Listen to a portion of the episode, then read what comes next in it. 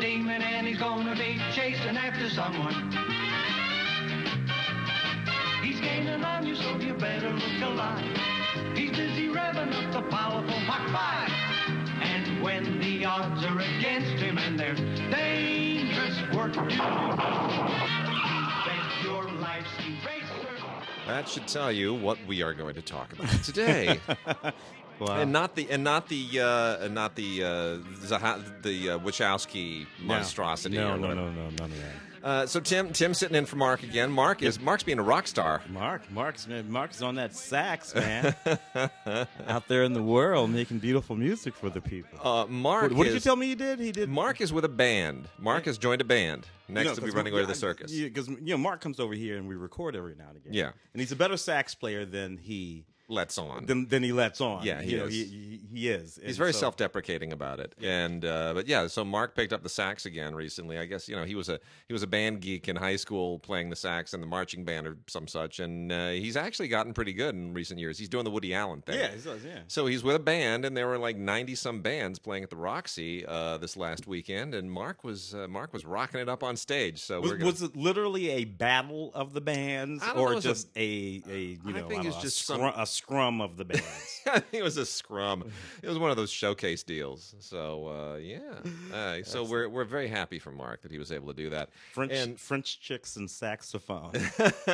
I don't even know what kind of music they play for. I mean, was it was it jazz? Is it rock? Do we know? Yeah, What's we, what's we, doing? we, we, we mostly did some jazz over here, although I did have him uh, do some riffs on Tom Browne's uh, Jamaica Funk for me. Yeah? Yeah. Um, but killed yeah, it, right? all- yeah, yeah. yeah, yeah. You know, it's uh, it, it, the best the best sax solo I've ever seen, and this is going to be a completely weird and obscure reference that only anyone who any listeners in France will probably understand. So there's a there's a French rock star, a French pop star named Jean-Jacques Goldman. It's been around for decades. Huge, huge deal in the '80s, '70s, and '80s. When I when I was there in the '80s, really, I mean, had an amazing album that was just all the rage. And uh, in about, and then he had another album. He did a world tour in about '80, like '88, I want to say '88. Mhm. And he finished his world tour at the Palace here in Hollywood. And I remember thinking, why would you finish your? Well, there were a ton of French. There's a ton of French people in L.A. Yeah. People don't realize that there are like you know A lot of expats. a or- lot of expats here. They work for corporations. They work for the airlines, whatnot. I mean, a lot of French people here. So he wanted to do a little shout out to the Fran- the Francophile community in Los Angeles. So he ended his world tour at the Palace in Hollywood, which is awesome because if you saw him in Paris. You would be like, you know, spending a million dollars and you'd be way back in the stadium with binoculars to see him. And I thought, but here, nobody knows who he is. I'll be like, I'll get right up to the edge of the stage. I'll feel, uh, it'll be awesome, and I'll pay like twenty five bucks, you know, and it'll be it'll be amazing. And it was, it was exactly that. And his sax player was this little guy who was about like five four or five three or five five something. He's just this little guy who could wail on the sax. And at one point, right near the end of the show, little man starts killing the sax. Goldman wraps his arms around him, lifts him up, and starts twirling around on stage. and it's just and, and and and I just remember thinking that is the strangest and the most awesome thing to do at the same time. He's like holding the guy and he's spinning around on stage. You know, he, and, and he's holding him in like like he's his little like his little mini me, and That's this guy is just so killing the sick. sax. He's just playing it, and he's being spun around like a like a top. It's fantastic. That's it was really great. That's crazy, man. Anyway, that's my only sax story.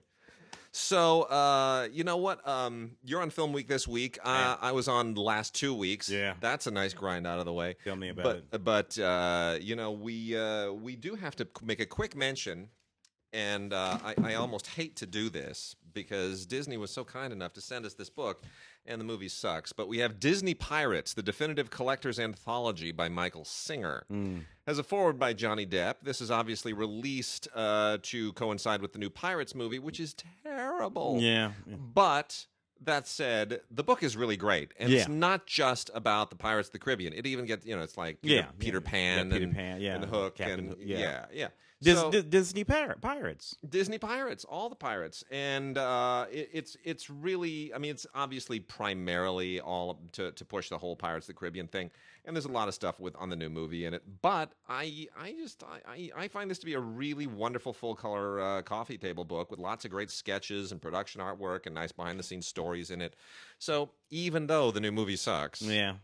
Sorry Disney, uh, thank you for sending this to us, Yeah. and this is great. This is I mean this is an honest to goodness real Look. coffee table book. Uh, Look, probably they should have d- done two coffee table books and two less Pirates of the Caribbean movies. You save a lot of money. It'd be Yeah. another, it'd be another great book out there. But no, they went. They were. But Wonder Woman's great.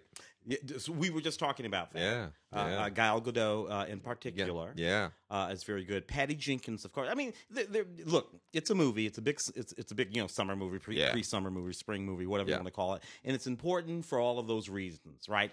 So Yep. fine, you know, Yep. we talk, they're all super duper important, but then it's important on another level too.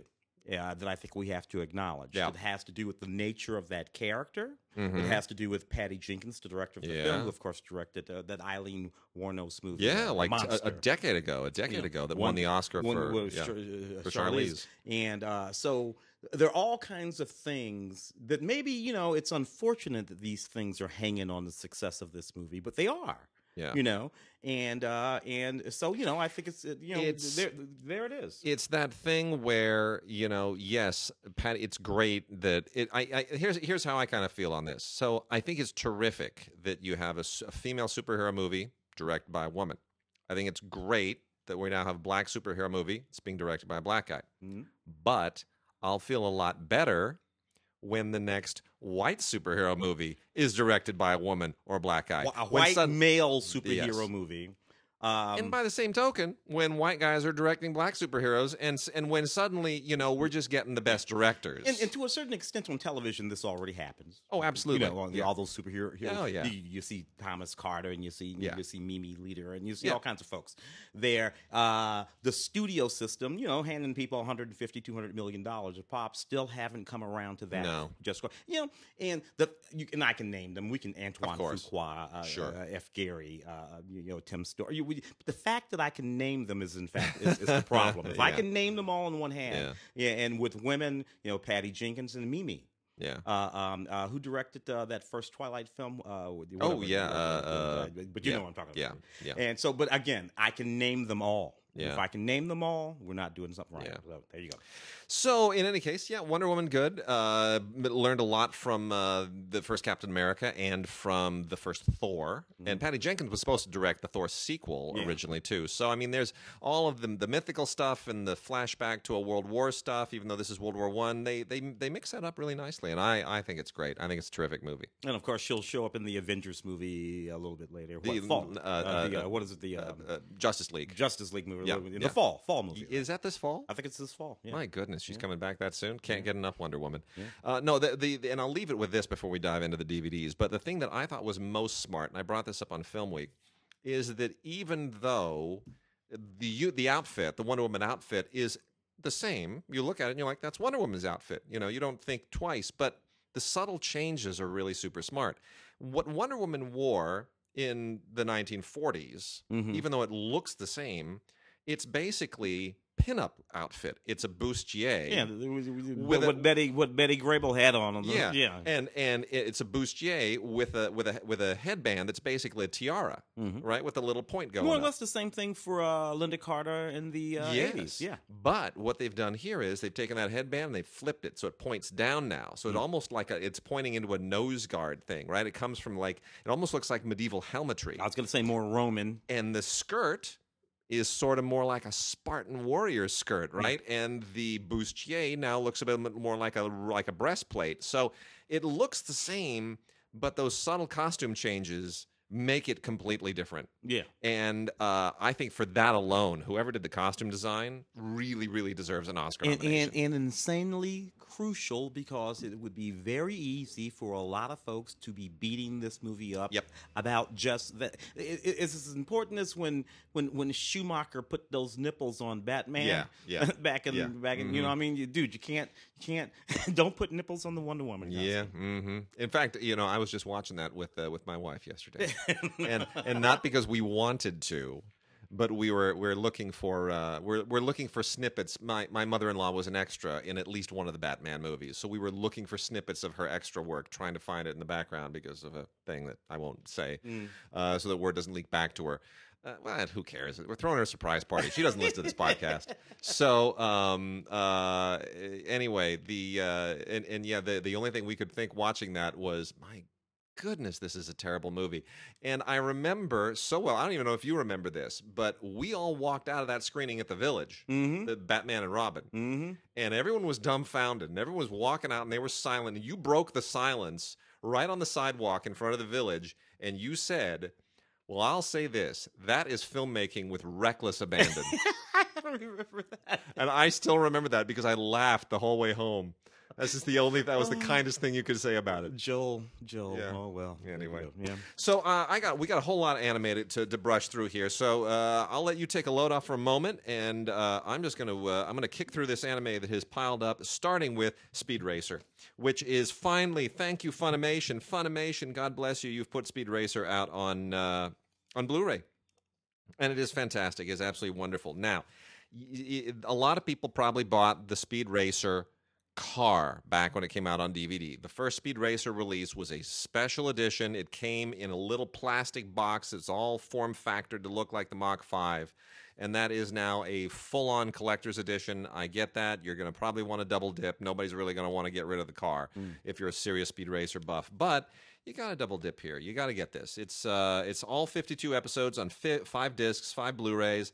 No DVD here. There's not a not a dual uh, a dual a dual deal, but it's uh, this is just a really really wonderful set, and it looks so good in Blu-ray. It looks so good. Um, you also have the uh, the English channel and the Japanese uh, channel, so you can listen to it in the original Japanese if you want. Pretty great. Uh, everything about this show still ages really, really well. I uh, this is just one of the. I mean, this was the anime show that broke through here, and uh, it was when I was a kid, and I think it's still it's still just amazing. Yeah. It's still an amazing show. Yeah, y- y- interesting. Yeah, not a lot of look. It, it, it's not the most forward-leaning show in terms of feminism, but No. Trixie, Trixie, Trixie had some backbone on her. You know, and, and you know she didn't take any crap, and every now and again, you know, she'd and I'm she'd, sorry. she'd have to save Speed's ass. I'm sorry the Wachowski movie didn't work better because I've all you know the whole Racer X angle is just one of the great soap opera twists uh, of of any show ever, animated or otherwise. Yeah, you know the, the brother you don't know is a brother who's looking over you, and Yeah. it's just it's it's a great it's a great bit of tension, and um, I just I maybe someday they can reboot it and really work that angle.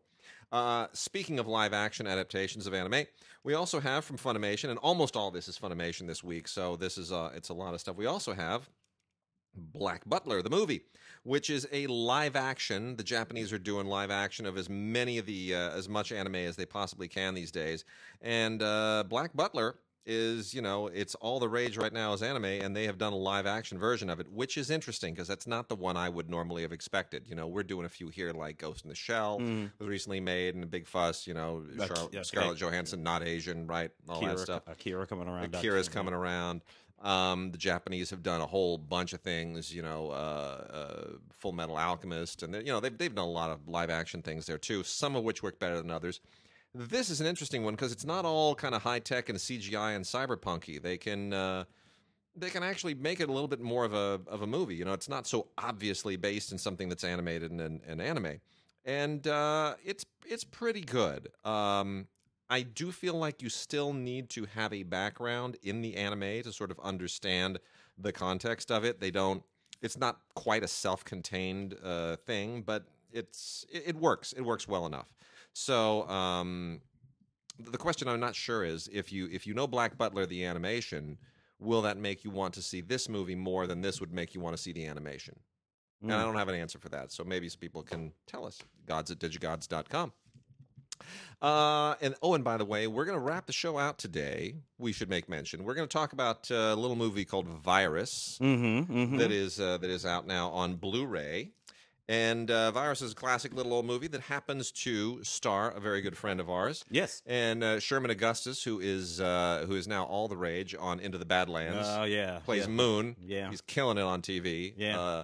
And uh, Sherman and the director of Virus, John Bruno, who is a special effects legend, An we should point actual guru of special effects. like literally, truly, his credits will blow your mind. I mean, he's this is a guy who's been in it forever, and James Cameron doesn't make a Yeah. move without him. If, if if James Cameron made a movie in the last thirty years and you and you saw something in it that blew your mind that you Bruno thought was did it. really John Bruno figured out it. how to do that. You know, So- practical effects guy. He's a practical effects guy. and Virus was his uh, directing debut. Yeah. So so we sat down for a good solid hour with uh, with Sherman and John Bruno and uh, went over all all kinds of great stuff. So we're going to put a snippet of that interview right at the tail of the show today, and then for people who want to hear the whole thing.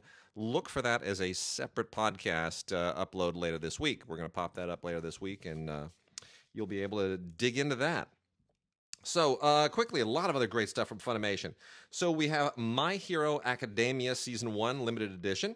This is a uh, almost all these are combo packs, unless I uh, tell you otherwise. This is a Blu-ray DVD combo pack, uh, and this is uh, you know kind of a, a flip on the whole superhero thing uh, about a guy who is not a superhero, but he lives in a superhero universe, superhero environment and uh, you know he's a teacher, so it's right. It's a it's a little bit of an unusual uh, twist. I don't find it terribly entertaining, but I you know I hear that it's uh, it's got a thing. Uh, Dagashi Kashi complete series is uh, a little bit self-reflexive. This is about a guy who um, oh gosh, there's a twist to this, and I'm not going to give it away.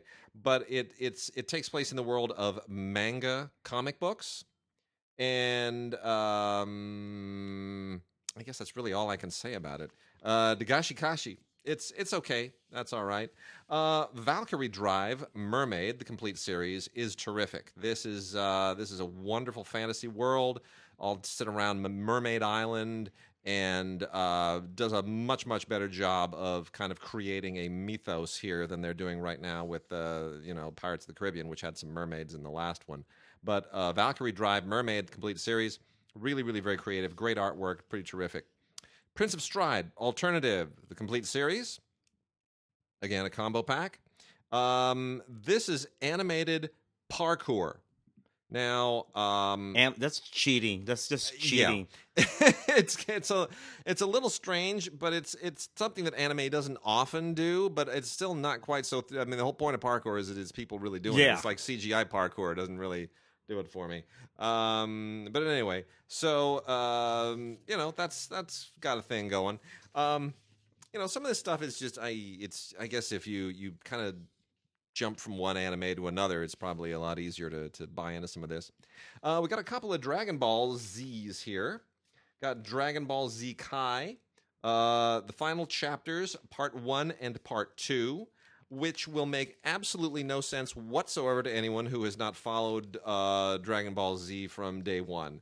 Uh, seriously, it's just it. None of this stuff makes sense. I I had to sort of go on to the the, the wiki pages because I, I was watching some of this, and I, you know I've watched it intermittently as I've had to review this stuff over the years, and Yeah. occasionally I'll catch it on TV, and you know that's a cute scene. Honestly, you just go, I think I know. I know I have no idea what's going on. So you go onto the wiki and you just learn a few things, and I that sort of made sense of it. But that said, I you know I've never been hugely fond of the Dragon Ball thing, but um, a lot of people do, and lots of action here. I will say that. Snow White with the red hair, season two. If you didn't see season one, this also will not make any sense. I had to Wikipedia this one uh, as well, or Anime Wiki, whatever whatever it's called. Um, this has nothing to do with Snow White, by the way. This is just you know using Snow White name to to to for the hell of it. Uh, this is a uh, this is about a um, uh, young woman named Shi- Shirayuki. Shirayuki. So uh, she's an herbalist, and the whole thing is a is a mythical journey deal, and it kind of didn't make any sense to me. And I Wikipedia'd it, and I, it still doesn't make a lot of sense, but it's nicely drawn. Uh, here's something that is super super cool. Grimgar: Ashes and Illusions, the complete series, uh, is a fascinating fantasy mystery, and it's really compelling. And it is this is some of the best written anime I've seen in a very very long time.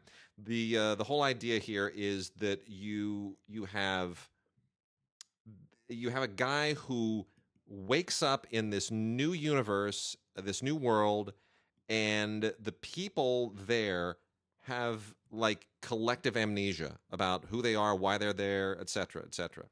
And that's an interesting twist to me because usually it's one person who has amnesia. This is a like a whole society, and um, the way that this kind of mixes it up with you know the fantasy and and uh, the supernatural really really is quite fascinating.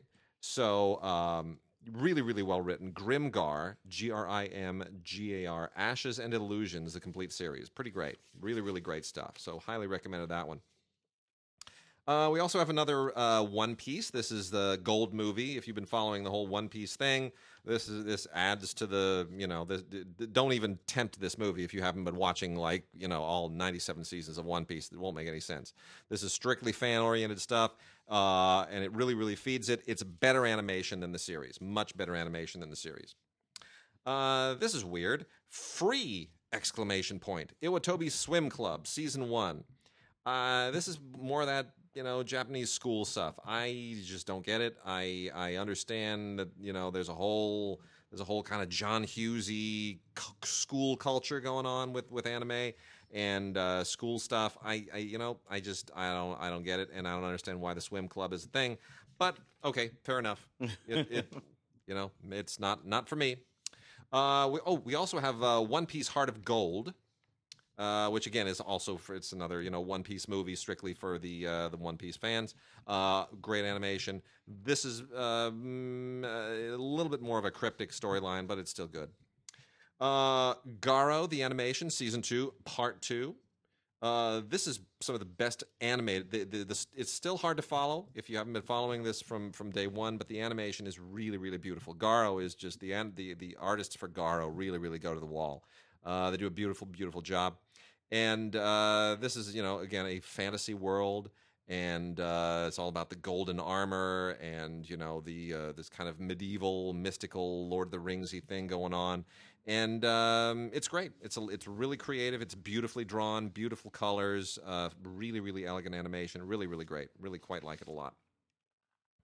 Uh, Dimension W Season One. This is a limited edition combo pack uh, of the uh, of the show that is set in a future where there are um, s- scientific and political entanglements between uh, alternate dimensions.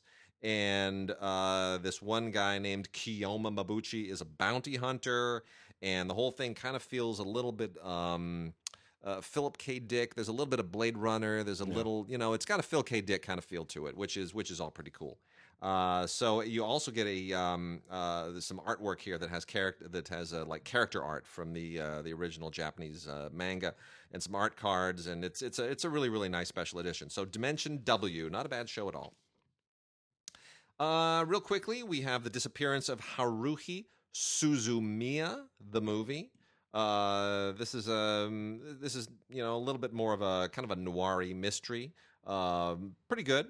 Seven Deadly Sins, season one, part one. This is um, this is also okay. This is you know a um, uh, again kind of a medieval thing, uh, a little bit of a medieval. Um, it, it all borrows from European medieval stuff. Again, kind of very Lord of the Ringsy. Uh, Gosick, G O S I C K. It's not Go Sick. It's just Gosick, the complete series, part one. Fantastic artwork, really fantastic. Uh, takes place in the 1920s. Beautifully, beautifully drawn. Very, very smooth lines. Uh, great colors. Very kind of muted, uh, muted tones. Really, uh, really kind of uh, 1920s noir uh, drama. Very, very cool. Uh, I re- highly, highly recommend that one. And uh, then it, we've got Endride Part One, which is uh, all taking place, you know, underneath the Earth's crust and uh, and interdimensional portals, and that doesn't make a whole lot of sense. I, I couldn't give a lot of time to that one. It was really kind of confusing and made my brain bleed. And then uh, Haru, Haruchika, Haruta, and Chika, the complete series. I practiced that. I still didn't uh, get it out uh, evenly. Uh, this is, you know, more. This is more kind of uh, school stuff, and it still throws me. They're they're they're wearing the uniforms, and they got Japanese school politics, and it just doesn't make any sense to me. I can't quite wrap my head around it. Uh, Shonen Maid, the complete series, a little bit peculiar. Uh, not quite uh, as charming as I think they probably think it is. It's supposed to be comedy. I think it's supposed to be family comedy. really, really get that. And then the last two, Divine Gate, the complete series, which is uh, another uh, great fantasy world about you know basically a, a portal and the uh, you know these these this whole kind of a mythical architecture in the in the universe. Um, really kind of like Stargate done anime style, really. And then lastly, this one I want to talk about from for a second because I could see them doing uh, live action of this, and this is a really unusual anime, Gangsta, the complete series limited edition. And uh, you know, uh, the, just the title alone tells you Yeah. everything you need to know, which is the Japanese love to sort of uh, appropriate other cultural concepts for anime. They- American cultural concepts, Even uh, European- in, in, internecine. So Yeah. yeah. the whole thing. Yeah, and um and uh, music and everything. everything else. And so uh, this, t- you know, really imports a lot of uh, the American, the you know, sort of the American current urban crime culture into a, uh, a Japanese crime narrative that is very, very innovatively done. And uh, this comes with a whole bunch of you know other stuff. There's like a you know uh, like cork coasters. That come with this. I don't know who's going to use their gangsta cork coasters when company comes over. It's like, hey, you want to see my anime coasters? But uh, that said, still, um, it's really interesting. It's a it's a really kind of aggressive series, and uh, I I think it's uh, I think I could see somebody doing a live action version of this, possibly even here. So that's it. That's it for our uh, our anime spiel from Funimation, and then lastly, just a couple of uh, couple of titles that are not from Funimation. Uh, from Shout Factory, we have Digimon Adventure Tri. Period. There's a period after the try. Reunion. Uh, uh, Digimon has been a thing from uh, Shout Factory and from um, Cinedigm for quite a while. I gave up on following this quite some time ago because the whole, you know, Digimon digital world thing just felt like a it felt like a like a science fiction thing that was probably cool in the first 3 years of the internet Yeah, and then it got old very quickly. Uh, jumping back at it, it feels like it seems like they've changed a few things, but it still doesn't. Uh, it still feels very, very, very derivative, and and uh, I mean, you know, it looks good, and they've improved the animation, but uh, still doesn't really work for me. Still, if you're a fan of it, I'm sure you'll probably embrace it. It's Digimon Adventure Tri Reunion. And then lastly, from the great people at Viz, is uh, One Punch Man. Pretty great, pretty terrific. Uh, this has six all new shorts on it that are available only. This has never been on television. They are the so called OVAs, OVAs. Um, and uh, you, you know what? I mean, this is just really great. 12 episodes of terrific uh, anime action. Really, really great. Half of them, like I said, never been seen before. And um, you know, if you're not familiar with One Punch Man, it's a lot of fun to watch. It's a lot of fun to watch, like just like great martial arts. So there it is.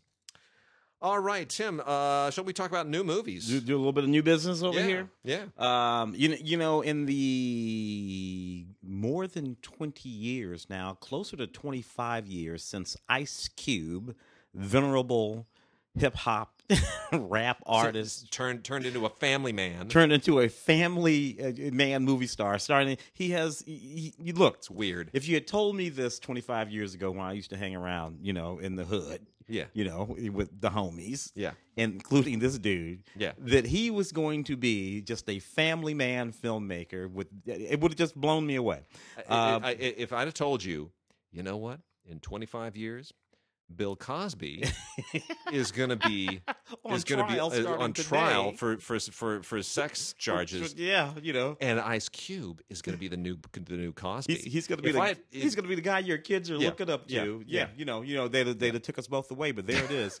Uh, Ice Cube, Charlie Day. The film is Yeah. Fist Fight. Tracy Morgan. Tracy Morgan's comeback film, very very good. Look, this is an okay little movie.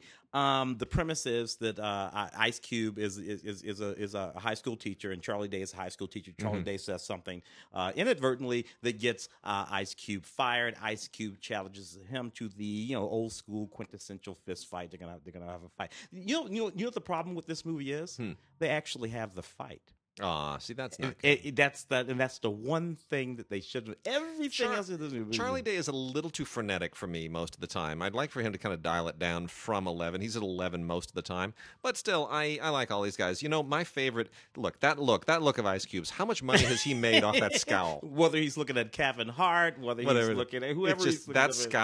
Scowl And uh, you know, could I just say I love him in in Twenty One and Twenty Two Jump Street. Yeah. he is so unbelievably funny in Yeah, those uh, movies. of, of that of, of those adaptations, uh, they, they they did Chips not too long ago. The Yeah. Jump Street movies. They, you know, of those adaptations, it's the Jump Streets that actually work. Absolutely, I said You that. know. I, you know, I, uh, we had to cover uh, on Film Week uh, Baywatch as well, and I said that the model for this whole thing is really the Jump Street movies, which are so funny, and uh, you know, nobody else is really risen to that. Which is kind of neat. What do I got here? Um, you know, uh, uh, Oh, kill 'em all! Kill 'Em All, Jean Claude. Yeah, Jean Claude Van Damme, uh, Blu-ray, uh, Kill 'Em All. Jean Claude Van Damme still has the distinction of never uh, of never having actually spoke a word of legible dialogue in a movie. Yeah. his entire It's career. Not true. no no believable dialogue, not once, not ever. Yeah. Uh, anyway, this is Jean Claude with a gun again. Big massive uh, shootout goes down. Uh, He's know, aging okay. I mean, Yeah. he's got he's got some lines in his face, But he he's, can move around, Gil. He, yeah. can, he, he can jump around like a spider monkey, just like Yeah. uh, just like he's. I mean, he's no he's no Keanu Reeves, but he gets around. He, he gets along okay. Anyway, Yeah. uh, Jean Claude Van Damme in this thing. Uh, you, if you're into your Jean Claude, um, this is Mary Mary uh, um, uh, Maria Conchita Alonso. too. Still love her. yeah, she's fantastic. Yeah. She shouldn't have done the face work, but what are you gonna do? It's fine. So uh, Schwarzenegger trying to have a career again. I I, I kind of you know people are going to laugh at me for saying this, but I really think he should just direct. I really do. I think Arnold should stop being a movie star, and I say that I think the same thing about Jackie Chan. Mm-hmm. I think these guys they're in their sixties. Seriously. Hang up the acting. You are both very talented filmmakers. Jackie was directing great movies in the in the 80s and 90s, Yeah. and then he stopped Yeah. And he's and now he just direct again. You're a great director. And Schwarzenegger, for those who don't know, is not a bad director. Yeah. Christmas in Connecticut. It's the only thing he's ever directed. The TV remake of Christmas in Connecticut is really cute. It really, really moves very, very nicely. He has he has timing and all that kind of stuff. Yeah. And and if and- and certainly don't keep doing what you used to do in the movies, which has to do with muscles and Yeah. you know, No. that no, that that guy's No. gone. That No. guy's gone. No, the pecs are drooping. But uh, in any case, Aftermath is is okay. Uh, this always makes me worry. Inspired by true events, really.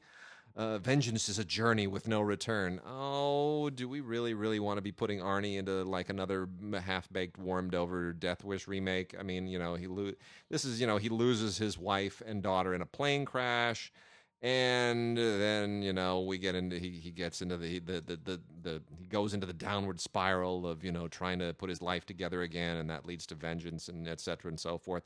Um, this is one of those grindstone things made for uh, lionsgate premiere we talk about these every once in a while. Grindstone does all these kind of you know they're they're mostly movies with Steven Seagal and uh, Nicolas Cage with guns that get released straight through Lionsgate Premiere. It's all very you know macho and manly and whatnot. Uh, there was one with uh, Antonio Banderas and uh, that we talked about on the radio as well that recently that was that was better than the usual. This is kind of maybe marginally above average for for Grindstone, but it's sad seeing Schwarzenegger go in that direction. Uh, also want to make a quick mention of a couple other little. Little actiony testosterone things, or well, one of them more estrogen than than, than testosterone. Uh, but we'll get there. Uh, Enter the Warrior's Gate. Uh, this is okay. Uh, this is you know a, uh, a a martial arts thing, a kind of east-west uh, hybrid thing, Hollywood martial arts mixed with uh, with Asian martial arts, and uh, it feels a little bit confused and schizophrenic as a result. Uh, director Matthias Hoene, who I guess is some kind of German director, uh, it- you know he handles things well enough. But the uh, you know on balance, what this is really trying to do is take Dave Batista, the WWE star, stick him in a movie with some uh, some you know um, Asian martial arts stars, and hopefully have something that'll travel across the uh, Pacific. Well, Dave I'm- Dave has a little bit of heat because he's in those uh, Guardians of the. He's the guy with the. neck. Oh, that's Yeah, right. Dave. Yeah. Yeah. So, yeah. I don't know. It's okay. I mean, if you like these kinds of movies, but uh, it's not really my speed. The Enter the Warrior's Gate, and then lastly, this film caught all kinds of heat. The Assignment with Michelle Rodriguez. yeah, man. So this I is what that one. This is what I mean by the estrogen. So basically, here's the deal. Uh, you, you, you got a guy who wakes up after a sex change, and now he's Michelle Rodriguez, and he's got to do like he's got to track down the people that that did it to him. yeah. I, um, Which includes Sigourney Weaver, among other people. it's uh, kind of doing Hannibal Lecter in a wacky kind of this way. is this is Walter Hill still not quite coming to grips with the fact that it's not the 80s anymore. Uh, I don't even know if this would have worked in the '80s. This No. just this just isn't really very. This is just a kind of a silly gimmick. Um, First of all, if if if if I were a guy and you did surgery on me and I literally came out looking like Michelle Yeah. Rodriguez, I'm okay with that. I'm not mad at you. I mean, if I literally look like her, uh, it, it, and, and you know, I'm like, yeah, Yeah. what the hell? That's fine. And, and it's and and the thing of it is, just like a lot of gratuitous naked in this movie, I'm usually all for Yeah. gratuitous naked, but it's like it's like actually gratuitous, and, Yeah. and I don't know, whatever. Not good for me. yeah. Well, anyway, uh, it's a silly movie, uh, but you know, it's Walter Hill for what that's worth. I mean, he's still out there trying to trying to make movies. I- Yeah, hey man, the last, the last, the last man standing. Uh, We talked about Streets of Fire a few weeks ago. I mean, Fire, I still know. love that movie. I just I want that Walter. Forty Eight Hours. I want that guy back. You know, I, I want you him back. Um, uh, what do I have over here? Uh, the last word.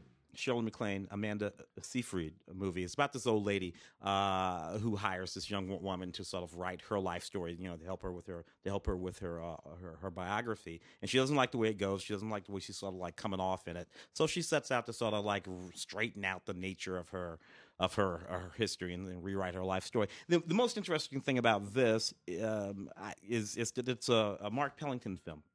Oh, Mark Pellington. Yeah, uh, It's- uh, it's such a promising career. Ar- Arling- Arlington Roads. Uh, Yeah. you, you know, that's about 20 years ago, if I'm not mistaken. Yeah. Henry Poole, sometimes in the middle 2000s. Um, I don't know, whatever. It, it's it, it, has a beat or two to it that's kind of interesting. And Shirley MacLaine is kind of like on her tour of uh, playing irascible old ladies. She's been doing it for 30 years, really. Uh, uh, that's- really. I- didn't we give her? A, didn't we give her an award just this last just last this last year. uh, la- you know, Yeah. for for the um uh, Yeah. at LAFCA? Uh, Dan Stevens, who is everywhere. Everywhere. He's milking it because he understands Yeah, he's not going to be able to milk it forever. It can go away on you. Um, this this movie, The Ticket, of course, he's in Legion, the you know the, one of the better And Beauty and the Beast, in Beauty and the Beast and all that kind of which stuff. Which we're going to talk about next week. This little movie, The Ticket, uh, which I saw for Film Week, was yeah, look an interesting premise. You have this guy um, who is blind uh, and married to this beautiful woman. He has a good life where he does very interesting things. Um, he he gets his sight back uh, through a set of events. And he gets a sex change. Uh, No? no, No? not to look like Michelle Rodriguez Oh, either. okay. And uh, and then who he becomes after he gets his sight back. It's what this movie is about. How getting his sight back uh, uh, uh, turns him into a different kind of person. Uh, and then, uh, you know, something interesting happens after that. Audio commentary with the writer and director. Uh, a, trailer, so not a whole lot on, in terms of special features. It's an interesting, so it, it, it's a particularly beautiful film to just watch. That's what I will say most about it. So we got Prisoner X, which is a uh, which is a pretty decent uh, kind of B level uh, spy thriller, uh, or you know, kind of uh, age of terrorism spy thriller. Uh, so you know, here's the thing: when, when I look at these movies, I always ask myself, okay, how obviously are you cutting corners to hmm. make it look like you had a bigger budget than you really did? And many of them will take place many of them like this one as well will take place either substantially or completely in like an underground chamber like well there's a holocaust above the ground. We got we're stuck down here. Or we're in a military installation. There's zombies out there. They'll think of a they'll think they'll come up with some reason to sort of keep you in an enclosed environment and then bring the horror to you. And others do a really really good job of selling that so that you're not thinking you just didn't have a lot of money so this is one of those that does a really, really good job of selling you on the idea they probably didn't have a whole lot of money. Uh, so you know you got this underground prison, right, where they're they're they've, they've got this terrorist and they're holding him there, and um, there are things happening in the in the uh the the mm, I don't want to I don't want to how do I how do I do this without giving it away? There are thing science fictiony things happening. There are science fictiony things that, that will happen, and um, that's going to have radical repercussions. So anyway, it's uh, Prisoner X. Very very interesting. Uh, who is this? Who is this terrorist? Why are they holding him? What does this mean for the world, for the future, for the past? Right, this kind of stuff. So Anyway, it's very, very. Uh, it's it's a smarter film than you might think uh, for for a kind of a B level movie. Yeah. Uh, David Oyelowo and Rosamund Pike in A United Kingdom, which is the actual true story based on the true story, as they say, of of uh, the, the the first president of Botswana. It's a whole complicated story about Botswana and Yeah. what it was, and and and, and, he, and he was a young prince and all of this kind of stuff. And but he, you know, he went to he went to college in England and he met this woman who was just a shopkeeper, and they fell in love. Uh, and and they got married. So then he took the white lady back to Botswana and Yeah. told all of his people, "This is your queen, the white lady from England." Didn't go down all that well, uh, believe it or not. But what's interesting is, is that it's actually quite a happy story. This guy um, actually became the first president of Botswana. Uh, and was president for many, many years, uh, and it's it's a successful story. You know the problem of this movie? The problem of this movie is that it is less interesting than the story itself. You know, mm. I went and mm, yeah, read up all, all this Yeah. on Wikipedia and all this kind of stuff. Then I had to see the movie. I had to see it for Film Week. And I thought to myself, I had much more fun reading this last night on Wikipedia is- than I did watching the actual movie. That is consistently true for a lot of so-called fact-based movies because you you have to take this really interesting history and distill it into something that can be sort of told as a narrative. Like a friend of mine says, he goes, "It's unfortunate that people don't live their lives in three acts." yeah. Right? Yeah. And what he means is obviously that, which is that, you know, when you take a really interesting life, uh, it's really hard to distill that into a movie. And that's probably a case of that. I do find it interesting, though, that we're getting a lot of these movies now between this and Loving, Mm-hmm. the idea of movies that are sort of centered around the idea of mixed race relationships and, you know, And the ones that that, that, actually sort That of work, work. out beautifully. that work out well. in a certain Yeah. sort of way. Did you see the sense of an ending? I did not. Oh man, this is this. I really, really like this movie, and I, and I didn't think I didn't think that it, it, it got the attention that it should have, particularly because of Jim Broadbent, Charlotte Rampling, too. Love Jim, Jim Broadbent. Broadbent. It's a it's a story about this older man uh, reflecting uh, uh, uh, about his some relationships and his life from 40 years ago in the 60s. Wow. So we- so so it's sort of divided, bifurcated in that way. He has a memory of a relationship that he had and certain things that happened in that relate in that relationship. Um, the way he remembers it is not the way it is remembered by some other people who were involved in it. Uh, when he's a much older man, he gets a note uh, uh, that someone has passed away and that something has been left for him. And when he has to go back and engage Charlotte Rampling about all of that, the other person who was there these many years ago, what she remembers and what he remembers, and it's all about that, right? That's great. It's all about Well, that. see, you got me excited now. He, he because he's sincere. He, he you know he he he sincerely misunderstood, and because of it, he really has lived his entire life not understanding who he is, who he has been as a human. He thinks he's been a much better human than he actually has been. It's a pretty good movie. I like it quite a lot. This is the DVD. Uh, uh, what do we got on here? Special features. Well, Not not, a whole, not a whole lot. Doing Mm. right, uh, you know, by a great book because this was adapted from a book. That's about all that's there. Though, but I liked it quite a lot. So, uh, Wolf, which releases primarily uh, LGBT fare, has a really interesting little film here that did well at some uh, some festivals. Uh, it's called Heartland. Now, there are about 35 movies out there called Heartland. So, this is the one that stars three actresses that you've never heard of: Laura Spencer, Velinda Godfrey, and Beth Grant. Um, it is, but it is. This is, a, you know, this is a, what I like to call, and I hate having to say this is more of a crossover film because it's not just one of those lesbian films. It's going to sort of be relegated to the LGBT fe- uh, LGBT festival circuit. This actually has a really, really in- interesting um, human central thrust to it, which is that you've got this woman who is, you know, whose her girlfriend has died. She's completely, you know, racked with guilt. Uh, moves home and has all kinds of problems with her mother, who still can't quite understand, you know, the relationship. And it it, it it touches on a lot of really interesting issues that are both relevant to straight couples and straight families, gay couples, gay families, mixed families. It's very interesting. Uh, I thought it was very well written, very sharp, very smart, and uh, and quite well acted. So uh, deserved all the attention that it got. Directed by Maura Anderson. Nice little movie. Uh, I have love song here. This is a very powerful. Also from uh, not that was from that was not from That's from Strand. Wolf. That's from Wolf. This was from The Strand. Yeah. Um, uh, love song. Um, uh, Jena Malone, Riley Keough, and a very very powerful and and and suspenseful yet emotionally sort of mature movie about these friends. Uh, and they have this friendship, and one of them's having a little bit of trouble with her husband, and then they go on this road trip together. They take the- one of them, they take the daughter, and there's a dynamic in their relationship, and again, it becomes very. And, and, uh, there's a whole thing that goes on, and it goes down. Boom, uh, they separate um, as friends for a number of years, and then they come back together again when one of them is about to get married, uh, and then and then we see another very interesting. But you know what? It's not it's not like a thriller or a pot boiler or anything like that. It's about real the real emotional beats that people have in their lives. That and sometimes relationships between friends can be as, as intense as relationships between husband and wife or wife and Yeah. wife or whatever it happens Yeah. to be. And that's what this is about. Very sophisticated little movie. Love song. Again, not a whole lot on it. Uh, bonus interview uh, with the filmmaker and a trailer, and that's about it. So here's a little movie that came and went, and which everybody ripped on or ignored. And I'm going to champion this movie because I think this is a cool movie. Uh, this is from Kino Lorber and Film Buff. Uh, Film Buff, I think, released it theatrically, if I recall. Uh, Kino Lorber is putting it out on DVD. In any case, Welcome to Happiness. I am totally keen on Welcome to Happiness. Uh, it is it is really really an odd movie. It is an unconventional movie. It's a, it's it gets very very it, it goes into some really weird areas, and I'm kind of amazed they even they even got this thing funded. Um, A debut film. it stars Kyle uh, Gallner, who I quite like, and who's starting to show up in more and more things, And Olivia Thirlby, who I adore.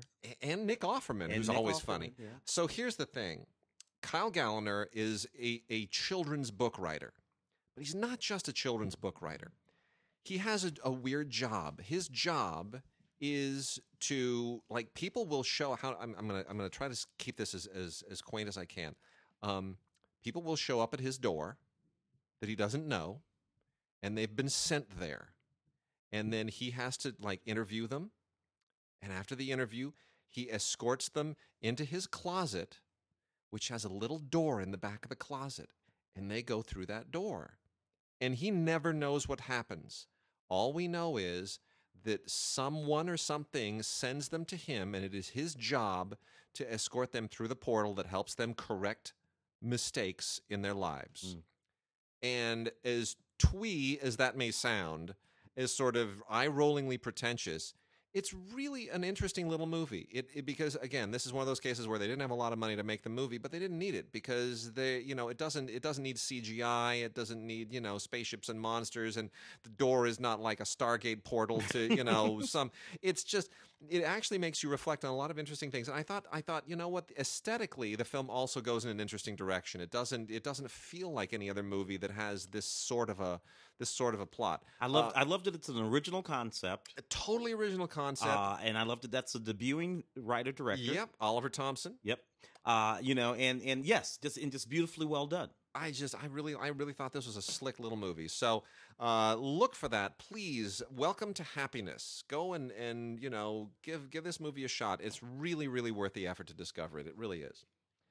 Okay, uh, Tim, we got we got foreign and Criterion left before we get to virus. Um, let yeah, let's let me let me uh, roll through just a couple other uh, standalone foreign films here, which are worth mentioning. Uh, this is one that made it around Outfest a little bit. This is from Breaking Glass Pictures. This thing is just uh, kind of, you know, if uh, if Fifty Shades of Grey uh, felt too um, not explicit enough to you, then you will you will thoroughly enjoy this. There's actually I didn't even see this. There's there's, there's a quote on the back here. This is exactly what I was thinking. Uh, the opening scene of this film makes Fifty Shades of Grey or even its sequel look like Mary Poppins. That is totally true. The movie is uh, Utopians, a film by Scud. When you're when you go when you just go by one name and you and that name is Scud. Uh, anyway, this is a uh, this is a Cantonese LGBT film. It is uh, it is quite uh, explicit. It is very literate. It is uh, a little bit artsy and obscure. There's a whole tradition of this in Hong Kong cinema. Uh, things that are that feel soft core and yet hyper art house, like almost to a Bergman Antonioni degree at the same time. And this is one of them. The um, uh, it's very very dreamy, beautifully shot. Uh, centers around uh, you know a this this guy who is oh how would I put it? He's um, he is enamored of his professor and yet frustrated in life. And this all kind of dovetails into sexual experimentation. And I won't tell you anything else uh, beyond that, but it is extremely explicit. So uh, if that, you know, Utopians, Cantonese language film by the director who only knows only known as Scud. Uh, the Oscar-nominated Land of Mine by Martin Zandvliet is uh, a kind of standard issue World War II film that always seems to get uh, nominated for uh, for Academy Awards. The difference is that we're starting to get to a place now where people feel okay with movies that actually have sort of positive representations of of Germans. Uh, or at least a positive representation of certain Germans and their plight during World War II. And uh, this is one of them. Uh, this is about a bunch of German POWs who were captured in Denmark and uh, they were given the the job of clearing mines off of the Danish coast. And um, it's a very good film. I don't know that it's a great film, but it's a very good film, and I could understand why it uh, why it was uh, one of the five finalists for the Oscars. So that's called Land of Mine, the Land of Mine, Land of Mine, little mm. play on words very there. Clever there. Uh, and then uh, we also have Staying Vertical from uh, Strand. Another one this week from Strand. Staying Vertical is a um, a follow up to the movie Stranger by the Lake, which is uh, not one of my favorite films. So I I'm not necessarily really really well qualified to pass judgment on this. Uh, but it uh, it definitely is a follow up. It's definitely in keeping in the same the same vein as uh, Alain, Alain Guiraudie's movie Stranger by the Lake. Uh, if you're familiar with Stranger by the Lake, you'll probably like this. If you're not, you'll kind of probably find it somewhat pretentious. The one I really, really want to talk about this week is a fantastic, amazing Blu ray from Film Movement Classics, who keeps releasing wonderful movies. Film Movement Classics fulfilled one of my lifelong dreams, and they released The Best Intentions on Blu ray a few mm. months ago, which won the Cannes Film Festival in 1992, my first year there, which was the second Palme d'Or for uh, Danish director Bille August. Bille August's first Palme d'Or, and he is one of a very few people who has won two. His first Palme d'Or, and Ken Loach, by the way, just won mm. one, you know, yeah. a year ago. Uh, got his second. Uh, Bille August's first uh, Palme d'Or was Pelle the Conqueror, and that is now on Blu-ray. And Pelle the Conqueror is such an amazing, beautiful, beautiful movie. Um, really, one of the great films of the past thirty some years. I cannot recommend it enough. Arguably one of the two or three best performances of Max von Sydow's career. Absolutely gorgeous film, beautiful and powerful. The uh, the idea here is it's basically centers around the relationship of a father and his son, an old farmer uh, who's just you know really he's al- almost used up all of his life, and um, this takes place during a particular time in the past when they when there were um, when lots of Swedes were when when certain poor Swedes were going from you know rural Sweden where they were they were they just couldn't make a make a living and they couldn't farm and they were going to Denmark to try and find a new life. And especially in this case this island this Baltic island of Denmark and uh, this is about how they try to begin their new life and what transpires and it is just beautiful and touching and poetic and gripping and horrifying all at the same time it's a fantastic film commentary on here by peter cowie um, who, whom I've met a couple of times. It was just wonderful, great commentary, and an essay. Uh, really a beautiful Blu-ray. This thing's been on DVD twice previously. Neither of them looked very good. Neither of them were timed properly. This is finally finally, for the first time since the film was released theatrically, the first time you will be able to see this film look and sound the way that it was meant to. It is fantastic. Pelle the Conqueror by Bille August. Outstanding. Uh, I'm gonna I'm gonna jump on top of this uh, Terry Zwigoff's uh, Ghost World. Yeah, I feel not Criterion. Really, yeah, and because it's thick, it's full of all kinds of things here um, uh, uh, on the Criterion Collection. 2001 film, uh, young Scarlett Johansson, young Thora Birch, of course, and and, and um, Steve Buscemi uh, about these uh, young young high school girls who are just getting out of high school and they're kind of weird themselves and they spend most of their time just sort of like messing with a great Bollywood sequence. Yeah, you know, messing yeah. with these creepy guys and they get them they get involved with Steve Buscemi. Anyway, this is the director approved Blu-ray special edition and it features you know aside from the new uh, restored 4K digital transfer uh, supervised by Terry.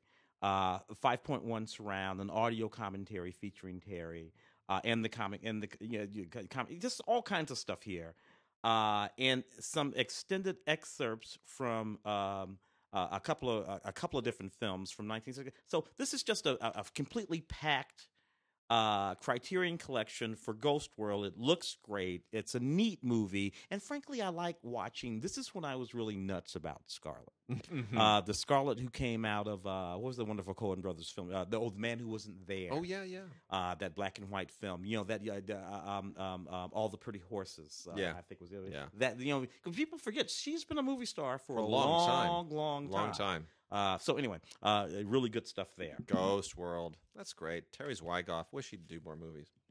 Also from Criterion, we have uh, Jacques Audiard's Dheepan. Now, Jacques Audiard did uh, uh, Prophet. A, Prophet, Yeah. which really became his big breakthrough around the world. An amazing movie, and Dheepan just uh, amplified his his his career. It wound up winning the Cannes Film Festival. So that's two Palme d'Or winners we have this week. Uh, Dheepan won two years ago. And uh, it was a little bit of a controversial winner. Some people didn't think it was quite so deserving. But Dheepan, I think, is a really significant film uh, in this sense that what Jacques Audiard is doing here is um, it's a French film, ostensibly, but what it really is, it's the story of a uh, a, a family of Sri Lankan uh, refugees. One one of whom is a Tamil Yeah. tiger, is a Yep. tiger, a Yep. warrior, you A warrior. which is controversial in and of itself. in and of itself.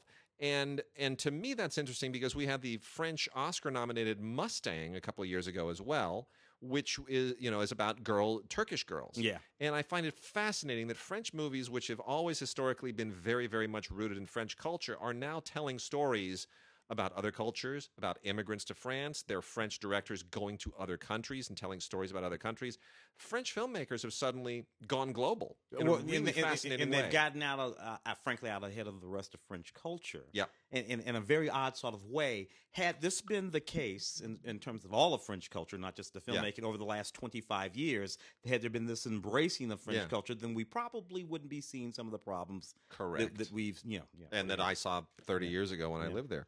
Uh, lots of extras on here. This is really, really just loaded with extras. Audio commentary from 2015 uh, with Jacques Audiard and his co-screenwriter.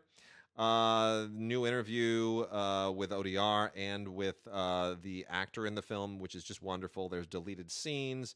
I mean, it's uh, it's it's pretty terrific. So that's the Blu-ray of Dheepan. And then, as we're nearing the Did the he write Rust and Bone? Audiard?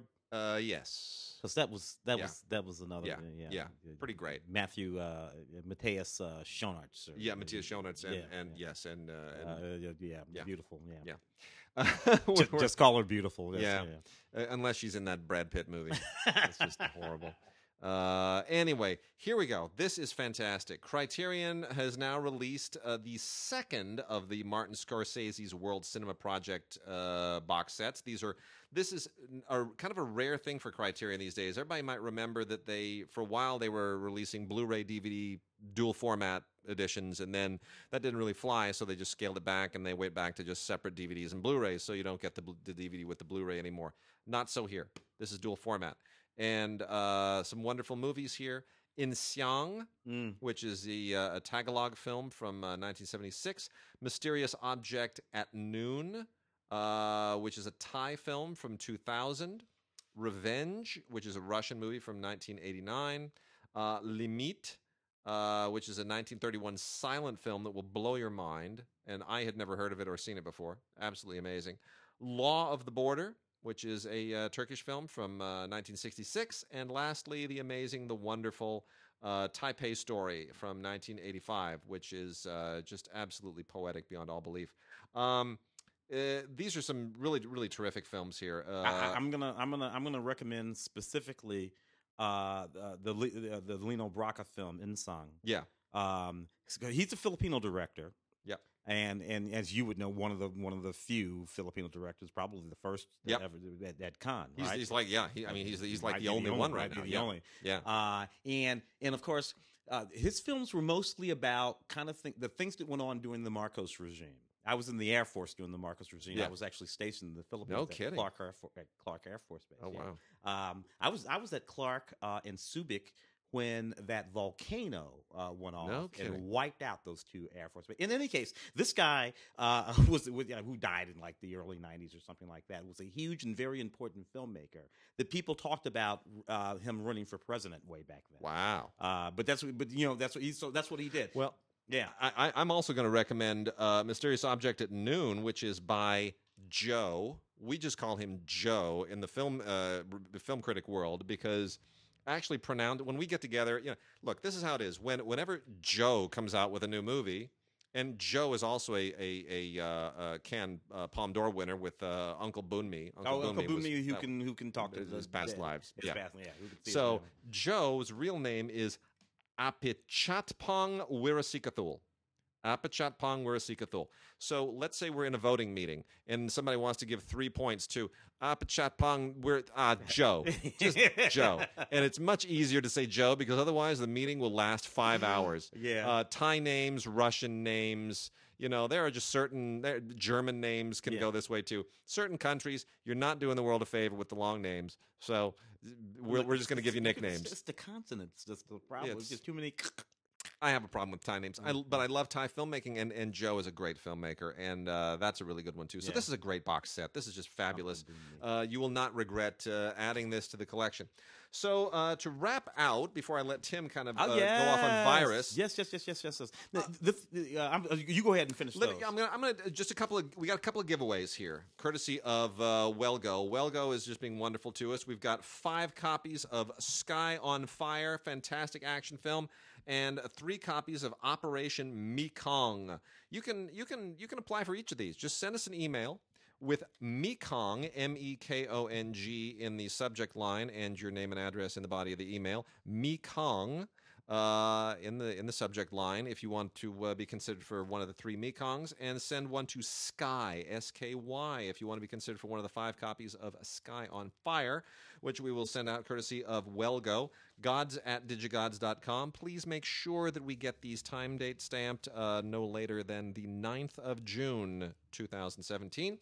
And uh, these are both really terrific action films. Got to tell you, really terrific. Operation Mekong is just uh, it's fantastic. If you don't know, you know the Mekong is of course a a uh, a river and you know going all the way back to Vietnam. But uh, this is just a this you know this is there's a whole kind of Chinese um, smuggling angle going on here. And uh, there were like a couple of you know ships that were ambushed on down the Mekong River, et cetera, et cetera. Forget about it. Doesn't matter. All you got to know is this whole it's a whole drug smuggling angle and a lot of action and uh, guys with guns and it's nonstop and it's really really well done and it's a whole lot of fun. And uh, then a Sky on Fire is a really really really smart thriller, uh, an action thriller that uh, stars the amazingly cool Daniel Wu. Who Mhm. we will talk about again in just a moment. Who, of course, is in Into Into the the Badlands Badlands, yeah. with our friend Sherman. Yeah. Uh, Daniel Wu on Into the Badlands is pretty rough. Here, here he's polished up and uh, and slick, and he's looking all kinds of cool. But he is still a great action star here. Um, and this is this get it's a little bit of a you know the the there's a the MacGuffin here is a little bit silly. The Hitchcockian MacGuffin. I won't tell you what it is. Uh, but, but once you get over the fact that it doesn't really matter, you know, some medicine thing. uh, Forget about the medicine. Uh, once you sort of get into the uh, the machinations of the story and the ins and outs, and uh, you know who's who's gonna who's gonna win this big giant uh, battle of wits in this cat and mouse game that gets really really intense by the end, and some great great action stuff. Uh, you're good. It's called Sky on Fire. Got five copies. So gods at digigods.com. Send us an email. Name and address in the body of the email by the 9th of June with either Sky or Mekong in the subject line, and uh, we will uh, we will send you out. We'll let you know over the weekend if you won, and we'll send you out your uh, your Blu-rays. Alrighty, alrighty, alrighty. All right, Tim. So segging segging into our John Bruno interview, let's talk about virus. Yeah, because we, we do have the interview, and John and John and, and, and Sherm will do themselves well in there. Virus is a 1999 film adaptation of a graphic novel. What's interesting about it is that it's one of the early. Um, uh, right at the beginning of this sort of like adapting graphic novels, adapting graphic novels uh, for feature films. It's one of the early ones. Uh, John Bruno, of course, as we said at the top of the show, uh, primarily known as a great special effects guru, particularly uh, practical special effects, uh, which you'll talk about during our interview. This movie is pretty neat. Uh, this movie stars uh, Jamie Lee Curtis, Donald Sutherland, Billy Baldwin, and our good friend Sherman Augustus in the film. They shot it, I believe, in South Carolina, mostly all, all all all across the coast. The the the storyline of the graphic novel is an alien intelligence works its way through a satellite, beams itself from the satellite down to this Russian uh, uh, uh, this Russian scientific ship. A a tug trawler, which just lost its cargo in a hurricane, comes across this Russian trawler, boards the ship, intends to simply take it in for salvage. But what do they find? This alien intelligence. And Joanna Pacula. I had forgotten that Joanna Pacula was in this movie, the very beautiful Joanna Pacula uh, in this movie. And and this alien intelligence, which is basically taking the bits and pieces and parts of the ship and the humans, smashing them together into these uh, these sort of monsters that John Bruno had to build, which is the best part of this movie. It's a, it's it's a, it's it's kind of a neat thing. Uh, my friend not being in it, notwithstanding, this DVD, uh, this Blu-ray is just jam packed with everything you can possibly think of: audio commentaries, behind the scenes, this, that, and the other thing with just about everybody in the movie. It's a lot of fun, and uh, you know, there's a whole sort of uh, class of genre folks who love this film, the comics, but the Dark Horse comic books that it comes from. It's kind of neat that we know these guys and that they made a, a wicked movie that's uh, see 1999. That makes it what? Uh, It's 18 years old. 18 years old. Wait, wait. You know, it, it blows me away that Sherman, our buddy Sherman, Yeah. Who jumps around in in in, in that movie in, in that television series into the Badlands like a spider monkey, right? So when you watch Sherman in that, that's all him.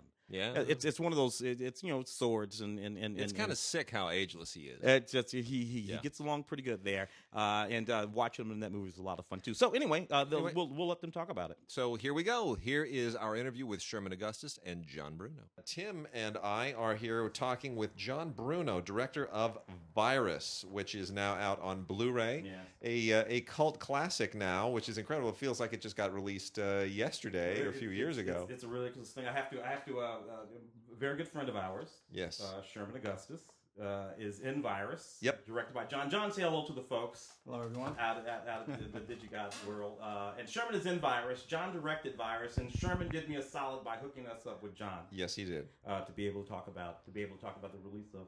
of Blu-ray. So anyway, tw- um, uh, what what year anniversary of this is? 1999, right? If I'm not mistaken. Virus. So that's Uh, I keep thinking it was 1998, but uh, Because you guys were shooting in '98. well, we were shooting. well, it's, it's 18, 18, 19 years. So Yeah. that's that's that's It's at least 19. And John, you you go deep as far as genre films. I mean, you Yeah. go back to Poltergeist and Ghostbusters, and you come up Right. all the way. You, you you've been with James Cameron as a special effects person for Correct. 28 years, Right.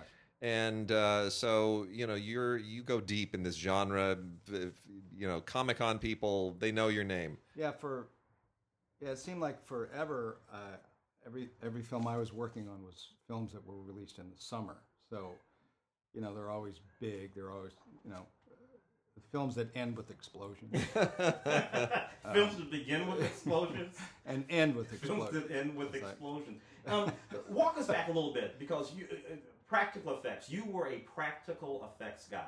Well, that's Ex- Explain what that is, as opposed to some of the sort of uh, CGI stuff, which much a lot of effects now are CGI. So explain the difference between what you were doing back then and now, and uh, and what goes on a lot now. Well, I mean, my, my background initially was animation. So uh, one day uh, I, I got in line to see this film, Star Wars. I had 10 years in animation. I saw this movie and I walked out of the theater, turned around and walked, got in line again to see it again because I wasn't sure what I saw. Yeah. I didn't know how any of that was done. And I thought, I want to do that. Whatever, I don't care what, I want to do that. And I got, uh, and right after that, I, I, I got, I got hired uh, to do the movie Heavy Metal with Ivan Reitman as a producer, and I had, I moved to Montreal, did that film, and while I was there, I, uh, Richard Edlund, who was the visual effects supervisor of Star Wars, uh, Return of the Jedi, and uh, what was the other one? Um, Empire Strikes Empire Back. Strikes Back Yeah. was showing Empire Strikes Back at the Canadian Film Board, and I walked in and I said to Richard, "Hi, my name's John. I'm an animation guy. I want to do what you do." And he says, "Here's my card. Give me a call." So I ended up in Los Angeles doing post on heavy metal, and I called him, and he says, "Well, come on down to, to come over to MGM. We're posting." Um, we're posting Raiders of the Lost Ark. Oh wow. So I go down there and I meet. I'm sitting in Steven Spielberg's office, Spielberg, Spielberg walks by. Uh, George Lucas walks by, and there's a poster that says, "From the producers of Jaws and Star Wars, or the makers of and Star Wars, uh, Star Wars, um, Raiders of the Lost Ark." And I thought, I don't belong here. And I was about, I, was, I swear to God, I, I had a reel under my arm. I, I got up, I was going to leave, and Richard came in and says, "Oh, is that you want to show that reel?" And I said, "Yeah." So I went in, showed them the reel, and they hired me to set up the animation department at ILM, Wow. which the first, dep- which was Poltergeist, uh, Star Trek II, Jedi, and ET. So I ran that department. Wow. And Richard left uh, to come to LA, and we, we started Boss Films. That was with- with Ghostbusters. Yeah. Um, that's my short story. Well, That's and, great. And of course, the, the, the technology we're talking about from, from back then is completely different Yeah. than the technology of So- today. So uh, yeah, all those what I learned at ILM from uh, Richard and all the guys there, which is a terrific team. I, I I looked at it as I got to go to school and was being paid to go to school. So we, but the goal from everybody in everybody's mind was photorealism. How do we do photorealism? So if you couldn't if you couldn't do it for real in camera, you really the scenes were very short. I mean, the pol- shots in Poltergeist are 11 frames, 18 frames. The longest one is 31 frames. Yeah. Today they're two minutes. Yeah. But um, and they did, you know, the the imploding house was a big model turned on its back and pulled through cables down through a hole in the ground. And we animated glass and flickers and light. Um, so I came up through that, and then we, the first job that we had, um, and and then the closet was a little miniature door. I think it was like two and a half feet in, in Poltergeist with the, lights coming. So in order to get light bright enough, in order to get debris thrown in at the right scale, it was but it was in camera. That was always the, the point. And then uh, I uh, when Richard went to uh, Open Boss Film in Los Angeles, it was 65 millimeter, meaning that's four or five times larger than regular 35 film. Um, you you had better opportunity to do a lesser and almost invisible matte line. Mm. So because I became, you know, we called it the chemical process of blue screen chemicals. Um, so if we couldn't, if we thought we couldn't get a good composite, we just shoot a model or a miniature. Ghostbusters shows up, and they said the goal from Ghostbusters. We have ten month in ten months. This movie will release. How do we get it done? That was okay. Then it's models and miniature. We're going to have a guy in a suit. I was gonna say this is. I'm thinking, I'm thinking of the whole scene when when when the Stay Puft. There was there was no digital. I got to think of that. Yeah. But a guy in a suit uh, against a blue screen. We're going to have a terror dog. We're going to have the the goat. The the uh, any ghost was just shot against black and and and we call it the, and DX or cross dissolved in, into a background, transparent. You know, no no matte line problem. But that movie, and then with the animation we did, um, the explosion of the building with it was a 15 foot section of the of the of the building that exploded for real at high speed. So I learned all of that, and I guess I guess if anybody wants to learn anything this, is animation is what animation rhythm, timing, and understanding how much you see in eight frames um, is very important. So that movie, of course, Jim Cameron then cast Sigourney Weaver in Alien, Alien, Aliens, um, and I started. We started talking about because he he did practical play. Aliens is really you know full size queen, uh, a puppet queen, four feet tall, three feet tall. I redid that in Alien versus Predator, but at four feet, four foot puppet, in camera, and a nine foot tall puppet, of sixteen foot tall puppet uh, of the queen uh, in Alien versus Predator, and then every, everything we couldn't do with that was animated, Wow. digitally. So the queen, the queen, the queen and Cameron's Alien was a four It's foot full si- tall, uh, no, a full size puppet. Full size. Okay. And when it had to move, it was a rod puppet. That Frank Oz type thing. The- the Yeah. Guys beneath the floor. Yeah. Yeah. Okay. Yeah. That's great. So there was no again there was no digital. Um, But it was better without digital. It really, it- you know, you don't, you're not but sort it's of. photography. The, the, the Yeah. difference is even today, I, I still recommend a film it, within a uh, things within a budget. Uh, the Abyss was five. Uh, we had uh, the only thing digital in the Abyss was was the uh, water chemical, but the submarine were at different scales of, of full size practical. Forty foot section, a forty foot submarine. Um, shot in water, um, a 14 foot submarine shot on a smoke stage, the sub chase with flatbed and deep core. Uh, flatbed was about five feet, radio controlled in a, in a swimming pool that we milked up to make it look hazy. Um, nothing. We had, except for the first, the first really, to me, it's surprising and satisfactory case of something looking photoreal with the water.